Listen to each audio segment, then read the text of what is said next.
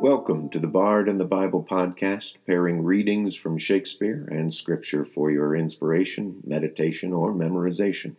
I'm Bob Hostetler, the author of The Bard and the Bible, a Shakespeare devotional, and your host. This week we pair a familiar soliloquy from Romeo and Juliet with a less familiar Bible passage from the Song of Solomon.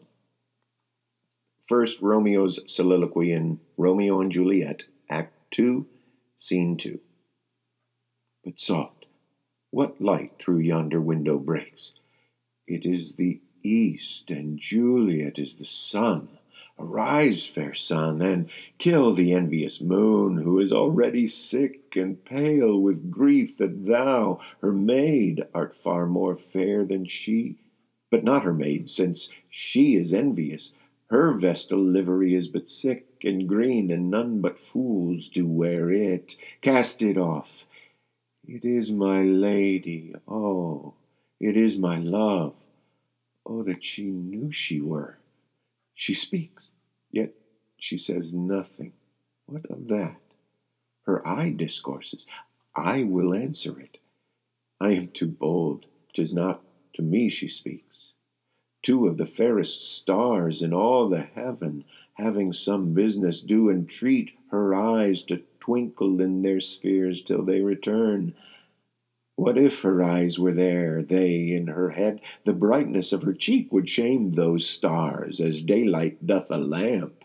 Her eyes in heaven would through the airy region stream so bright that birds would sing and think it were not night.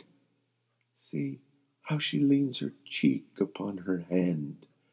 Oh, that I were a glove upon that hand, that I might touch that cheek.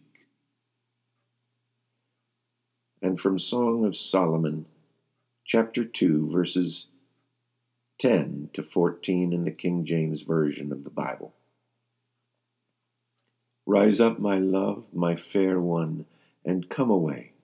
For lo, the winter is past the rain is over and gone. The flowers appear on the earth. The time of the singing of birds is come, and the voice of the turtle is heard in our land. The fig tree putteth forth her green figs, and the vines with the tender grape give a good smell. Arise, my love, my fair one, and come away. O my dove, that art in the clefts of the rock, in the secret places of the stairs. Let me see thy countenance, let me hear thy voice, for sweet is thy voice, and thy countenance is comely.